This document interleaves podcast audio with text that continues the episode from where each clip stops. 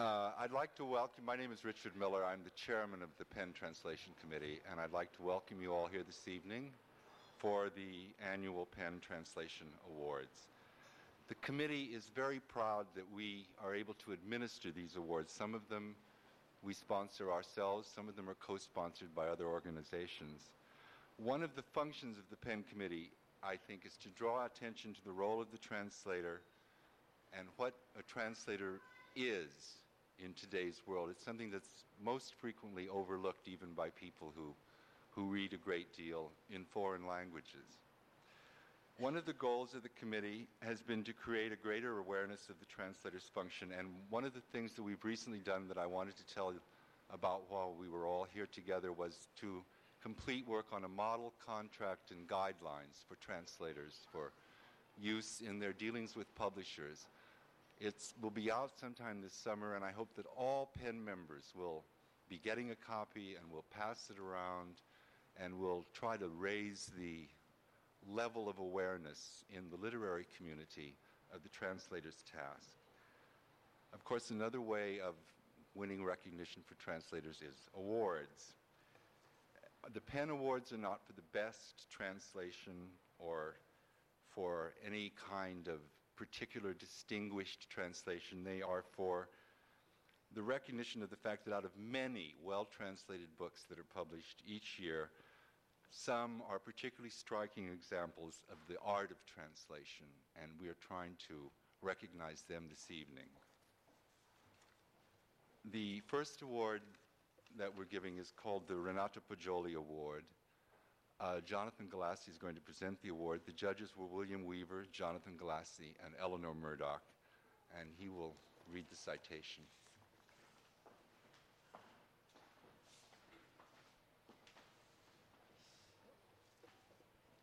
I'm pleased to announce the winner of the third Renato Poggioli Award of $3,000, which we give to a promising young translator from the Italian with a major work in progress.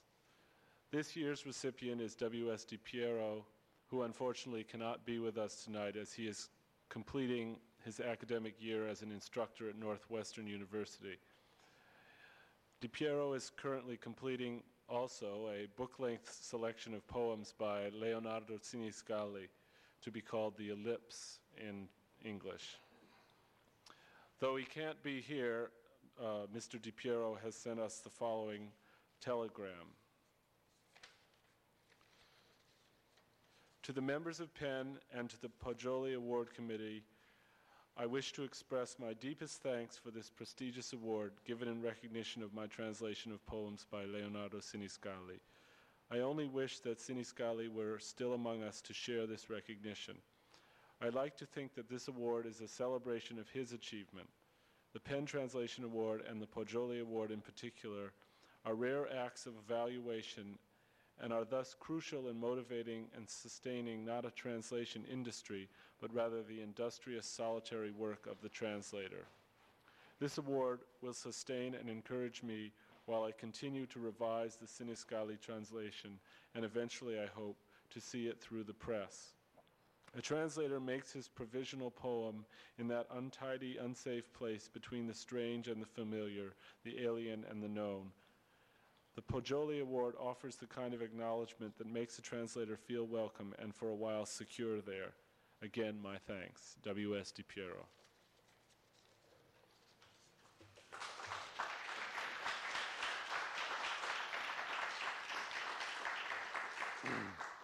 The Calouste Gulbenkian Pen Translation Prize is given every other year, obviously with funds from the Gulbenkian Foundation for a distinguished translation from the Portuguese. This is the second time this award has been given.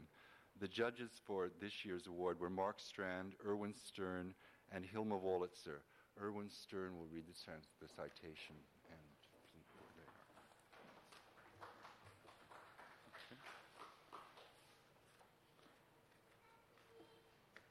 The Gulbenkian Award this year is given to Gregory Rabassa for his translation of the Brazilian novel Avalovara, the, citation reads Gregory Rabassa's translation from the Portuguese of Avalovara by the late Osman Lins brings a masterpiece of modern Brazilian and Latin American narrative to the attention of the English reader.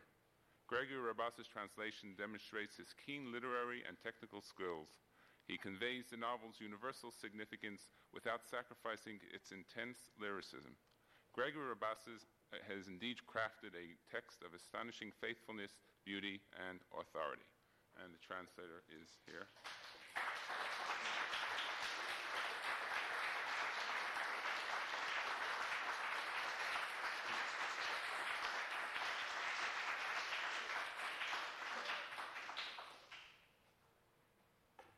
I'm glad that uh, to have won something for Portuguese because I have a doctorate in that. I'm a doctor in Portuguese. And uh, it's sort of like coming home again to uh, work on something that uh, I and many others have been trying to push, which is this uh, little hidden language that is uh, spoken by the most the westernmost corner of Europe. Uh, I think it, uh, I forget who said it, an English scholar, maybe in Kitto, that it's the greatest uh, body of literature from a small country since Attic Greece. And then the other unknown fact is that half of the people in Spanish in South America speak Portuguese. I wish that Osman, uh, who had looked uh, to this novel and its reception out of Brazil could have lived to have seen its uh, final publication because I had worked with him on it by mail and he uh, died uh, shortly before it was published. Uh, so again, thank you all concerned and uh, all I can say about uh, the Gulbenkian Foundation which has done so much for Portugal and its culture and its monuments. It has a budget that probably is bigger than the national budget, but it's put to good work. Is that uh, it's one of the best organizations in the world that I know of that keeps the faith. I wish we uh, had more of them down in Washington. Thank you.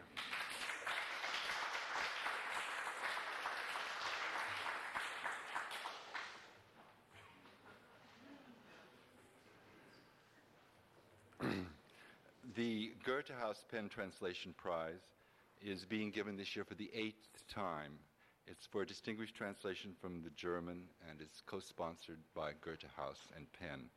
The judges this year were H.F. Broxer Rotterman, Anne Rice, and Walter Arndt. And Anne Rice will read the citation.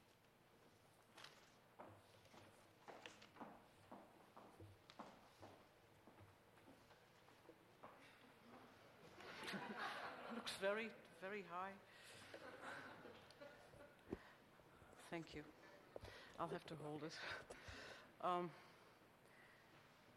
Mr. John Brownjohn, in his fine English rendering of Rolf Hochhuth's Eine Liebe in Deutschland, a German love story, has demonstrated the rare combination of gifts and skills which marked a truly bilingual translator, rich lexical resources in both languages, semantic and stylistic sensitivity, emotional empathy, and self effacing fidelity. Mr. Brownjohn does equal justice to the even toned yet highly charged simplicity of the original in its narrative portions and to the moral passion which inspires the frequent authorial discourses on the totalitarian mind and the horrors it spawns. Who is going to? I'm sorry. Mr. Irwin Smith was going to receive this award for Mr. Brownjohn. I'm sorry.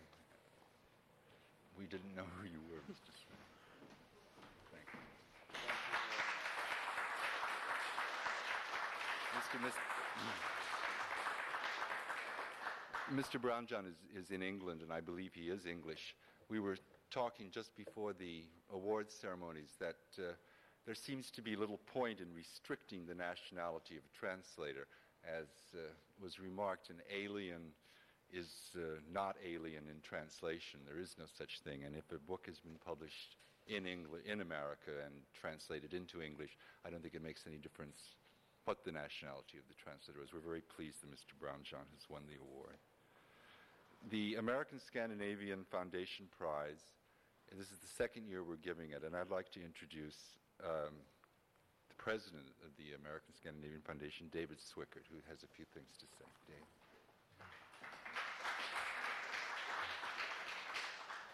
Um, on behalf of the uh, trustees of the American Scandinavian Foundation and the people who've worked with us in the uh, translation prize to develop it over the past two years, I'd like to thank the American Pen Center for having helped us uh, put together a prize that was intended to bring uh, from another corner, a little known corner of Europe, uh, a first rate literature to the attention of the American people.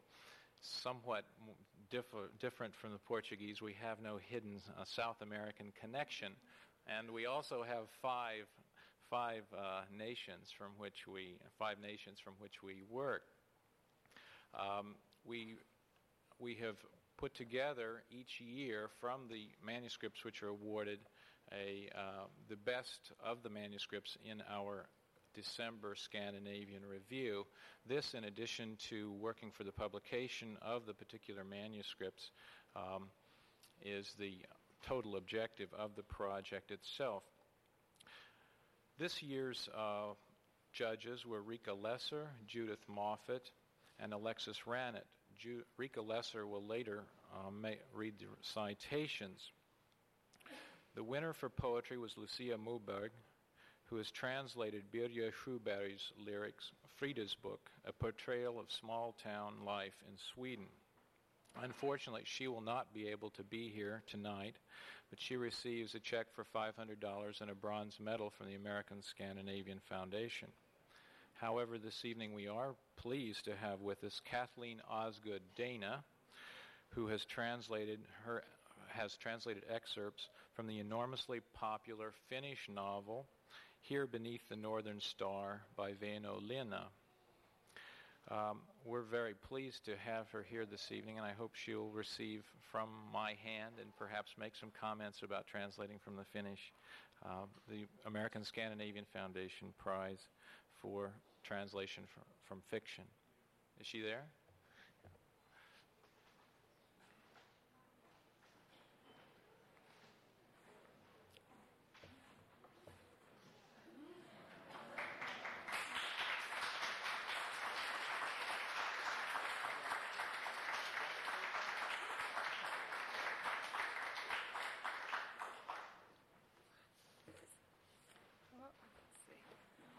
I'm really pleased to, to receive this award at the hands of such prestigious judges, and I'd like to thank everyone who's helped me in this case. This is my margin releaser, this little one here. And um, one thing that I think is particularly important about this is Väinö Linna's work is very important. It touches the heart of every Finn who's read it.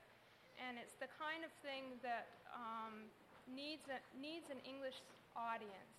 It's, um, it's, it's so large. It's a trilogy. It's over 1,500 pages, and it um, covers the scope of Finnish life from 1884 until the 1950s, and it tells of the great struggles that people went through to um, farm a very unproductive land, to maintain a life, and yet um, find a source of their humanity thereby.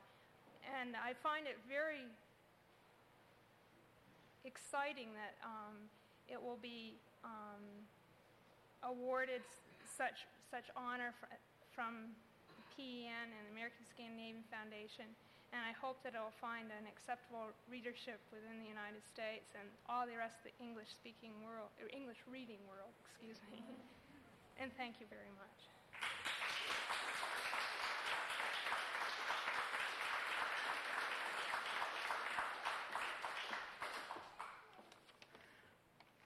A little bit belatedly, I'm going to read the citations. Um, I'm sorry Lucia Moberg can't be here, but for the judges chose her translations of Birger Sjöberg, for they're all but they are all but untranslatable song lyrics, for the energetic affection with which these translations have tackled the very difficult technical problems posed by the Swedish originals, and for the adroitness and ingenuity with which many of the problems have been solved to give us singable English versions of a modern classic.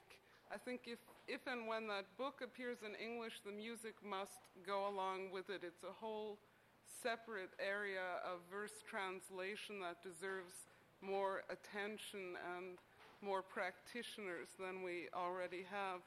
And um, this is the backwards part. This is about Kathleen Osgood Dana's translation. For its attentiveness to the Finnish original, the judges chose Kathleen Osgood Dana's translation of the opening of Väinö Linna's trilogy, Here Beneath the Northern Star. Linna's freewheeling syntax, fluid composition, phonetically quantitative rhythm, epic pathos, and Nordic humor, all eminently foreign to our English language tradition, have nonetheless been conveyed in Dana's unaffected, restrained American rendering.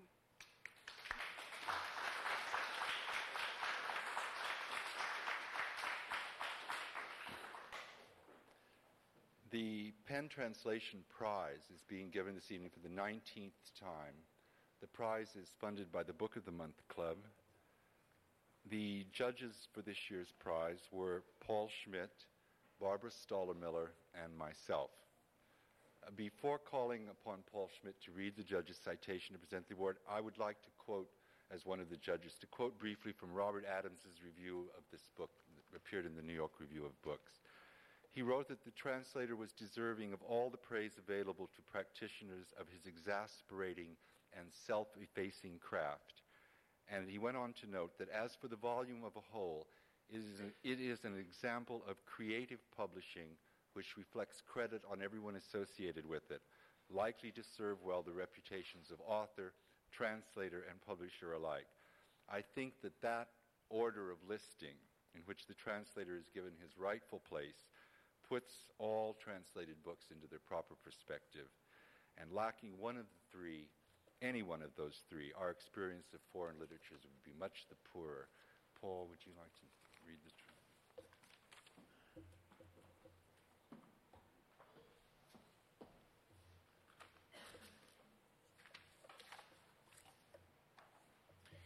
It seems uh, hardly reasonable nowadays to think of translation as a sensible labor for money.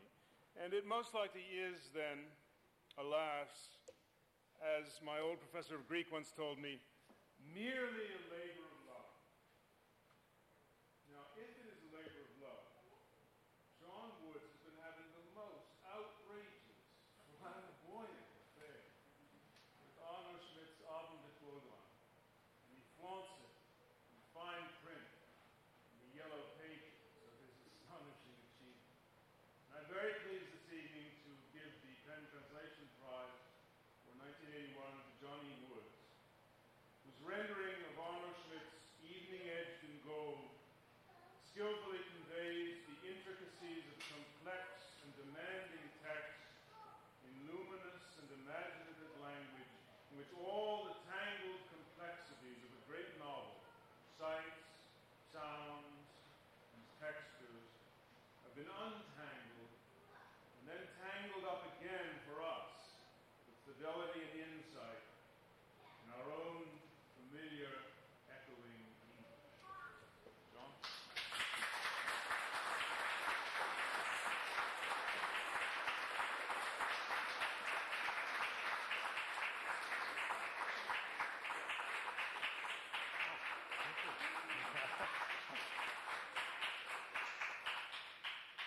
If Arno Schmidt were still alive, unfortunately he isn't, he died two years ago as all this was in the middle of translation, he would have been sitting very quietly in his little hut on the edge of the Luneburger Heath, and he would have rejoiced, but he would not have appeared in public because he was a hermit.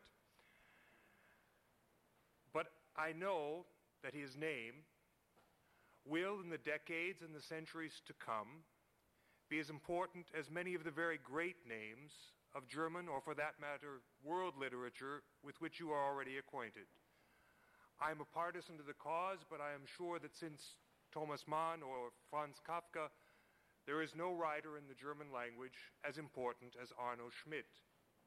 And so, above all, for this translation, I have him to thank, and I think all of the readers who will look at this book in the future, whether in English or in German, have him to thank.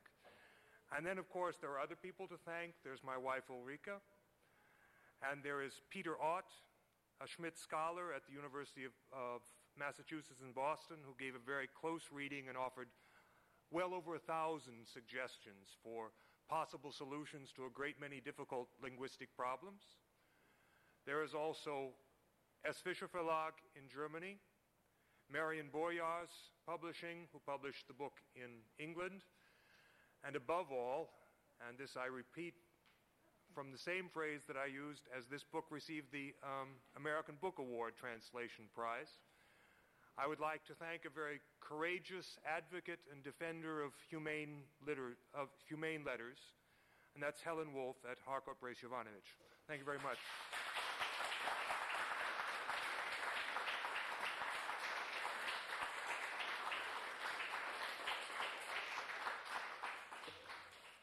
Have great pleasure in introducing Alastair Reid, who's going to say a few words to us. I was going to introduce him as a translator and a writer and a critic and a poet, but he says I'm to introduce him as an ex translator, and he's going to speak to us about part of his exodom, I think.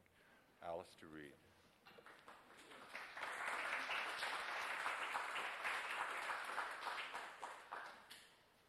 Um, about um, four years ago, I was um, in Mexico and I found myself on a panel with Octavio Paz and Jose Emilio Pacheco, whose poems I was translating at the time. And um, the man in charge of the panel um, said, um, first addressing himself to us, um, ¿Qué es lo que se pierde en, tradu- en traducción? What is it that really gets lost in translation? And without any prompting, Jose Emilio Pacheco, who was then translating my poems into Spanish, replied with agony in his voice, la única, la cosa principal que se pierde en traducción es la estabilidad mental del traductor. The only thing that gets lost in translation, uh, that uh, the main thing that gets lost in translation is the mental stability of the translator. Now, um, in celebrating these translations tonight that we that have arrived, um, uh, we're celebrating only the end product of a very long and complex process. And I see the audience is sufficiently peppered with translators who understand this process and who have gone through it um, endless number of times, uh, that um, it makes it worthwhile um, celebrating not the end product, but more the process. Because a finished translation, as we laughingly call it, because no translation is ever finished, and the most agonizing thing for a translator is to pick up a book, an already published book, of his translations, leaf through it, and find three lines that he could make even better now.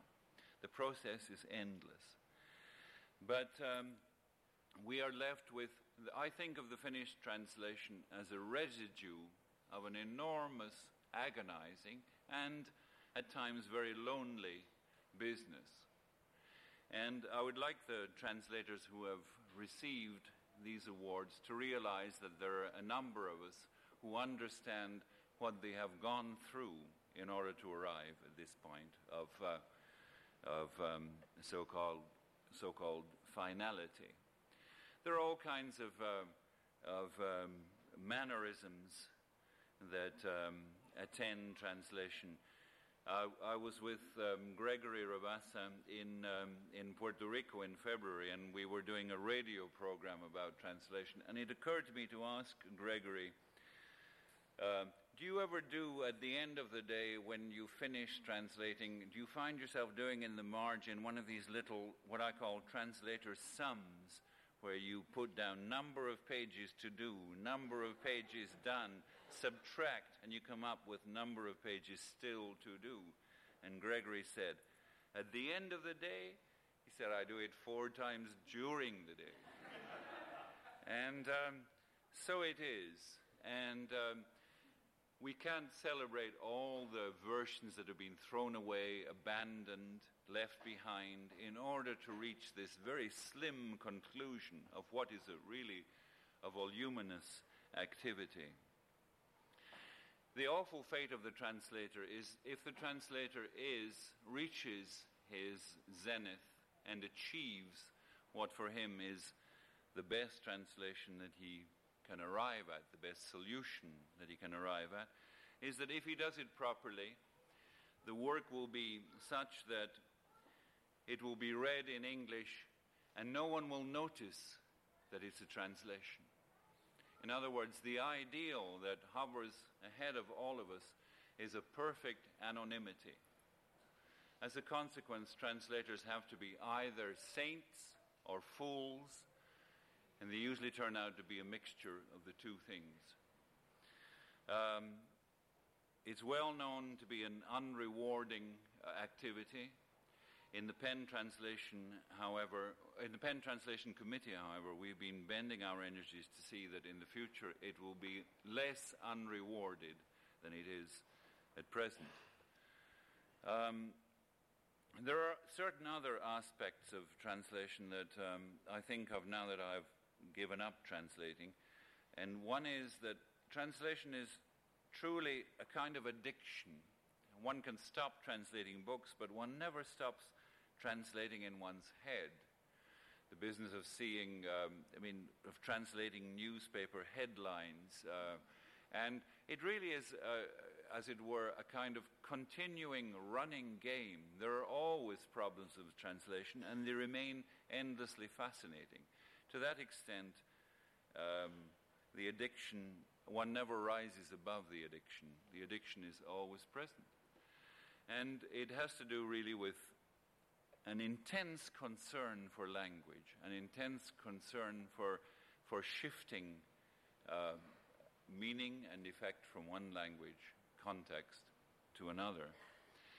The translator is also never satisfied by what he does. He knows that were he to give another year to the translation, he might refine it, uh, whittle it, and polish it until it assumed an even closer uh, approximation to the original. But that way lies la, la, la inestabilidad mental, which um, um, Jose Emilio Pacheco was referring to. Um, true anon- anonymity, such as translators have to um, um, arrive, attempt to arrive at, is not much of a reward, and yet it is in another sense the business of making a work exist in another language, where for people who are unable to read that, the original language, um, they have to depend on the translation, have faith in the translation, is that represents a sizable leap of faith. And um, we know only too well that, um, that, um, that investment of faith is to some extent a responsibility and translators wear and carry that responsibility all the time. There are t- really um, three dimensions in this. There are three levels of reading, if you like. There are those who read the original in the original language, very simple, direct procedure. There are those who read an original in a translation. They read the translated version and have faith that they are getting an approximate uh, um, rendering of the original. But there is a third dimension, and um, certain members of the audience have um, already entered into this dimension, and that is reading a translation. This is a very rarefied cultural activity. It requires two texts, the original and the translation, several dictionaries, etc. And one reads two texts simultaneously. And this is a unique and rather rare pleasure that when one is reading a translation, like certain translations of Gregory's, etc., one comes on, one is reading the Spanish and, we would, and one says, well, at least that'll take care of him. He'll never get that. And then one looks at the other text and sees the solution, and one whistles out of pleasure. Now, this is a rarefied level of reading that not everybody can aspire to, which is tantamount to saying that there are very few people who really understand the, the intricateness, the complexity, and the extremely tenuously high level of achievement of a translation. To judge a translation, one would have to have read the original well, and one has to read the translation as an accompanying text. So that the true virtues of translators will never emerge publicly. They will be the, uh, only available to those few who take the trouble to compare the translation with the original. I sometimes think that, that um, um, is the terrible solitude of the translator uh, a necessary adjunct to the whole profession of translating? It may be that it is. It may be that we have to wrestle with that peculiar um, changing angel privately. But I like to think that, uh, that um, there are ways in which one could alleviate this terrible burden of um, solitary translation. Um, Gide once remarked that um, every writer in any language owes it to his language to translate the work of one foreign writer, and then Gide adds this um, qualification the work of one foreign writer to which his talents and temperament are suited. This seems to be an essential ingredient in the act of translation. It's impossible, I find, to translate the work of a writer whose work one doesn't like. One has to feel very much in tune with. And um, I think that um, through the efforts of many people present, we have reached an age, if not an age of translation, the age of translation, they say, begins around 1952 now. But uh, we have reached an age, I hope, of appreciation of translation, infinitely more than we ever appreciated translation in the past. And um, it may be that we may en- encourage, by having produced such a, such a galaxy of um, I think, dazzling translations in the past 25 years, that we may have induced writers themselves to take much more responsibility about the fate of their work in translation. Neruda used to um, um, leave his work, uh, Neruda used to give permission to translate his work to anybody who asked for it. And with the result that um, in the confusion after Neruda's death, 27 uh, German translators turned up with letters bearing exclusive permission to translate his work into German, and some uh, uh, 20 odd in English as well. Neruda was not very clear about the meaning of exclusividad. But um, um, I think this, this essential kind of connection between translator and writer is a, is a, a crucial element in translation. That the trans- translation is an act of love, and one has to be able to love the work and bring out, be moved by the translation to bring out an English equivalence that does the original justice. In an ideal world, um, we would have the original writers sit down with their translators and clarify everything that needs to be clarified. This is not always possible. Fortunately, it, occasionally it is possible. I've worked um, happily with Jose Emilio Pacheco, I translating his poems, he translating my poems, and more recently with Heberto Padilla in the same way. That has in, uh, uh, innumerable advantages. When I struck a line of Padilla's that was excessively difficult, I said to him, Couldn't you change the original little? And he said, ah, I'd be delighted to. And, um, and um, occasionally cooperation really um, um rises to great um, heights. This can't always be expected, however, with the more obdurate texts. But um, in thinking about the translations, I don't want you to think only of these finished books on that table up there. I want you to think about the long, terrible days that the translator has put in accepting versions, rejecting them, picking them out of the wastebasket, putting them back, throwing away, making choices, making innumerable choices, always towards the right choice, which always evades the translator somehow. And uh, I think that what we are celebrating not is not so much the prizes, but the incredible work of love and devotion that has gone in to achieving the things that won the prizes. Thank you.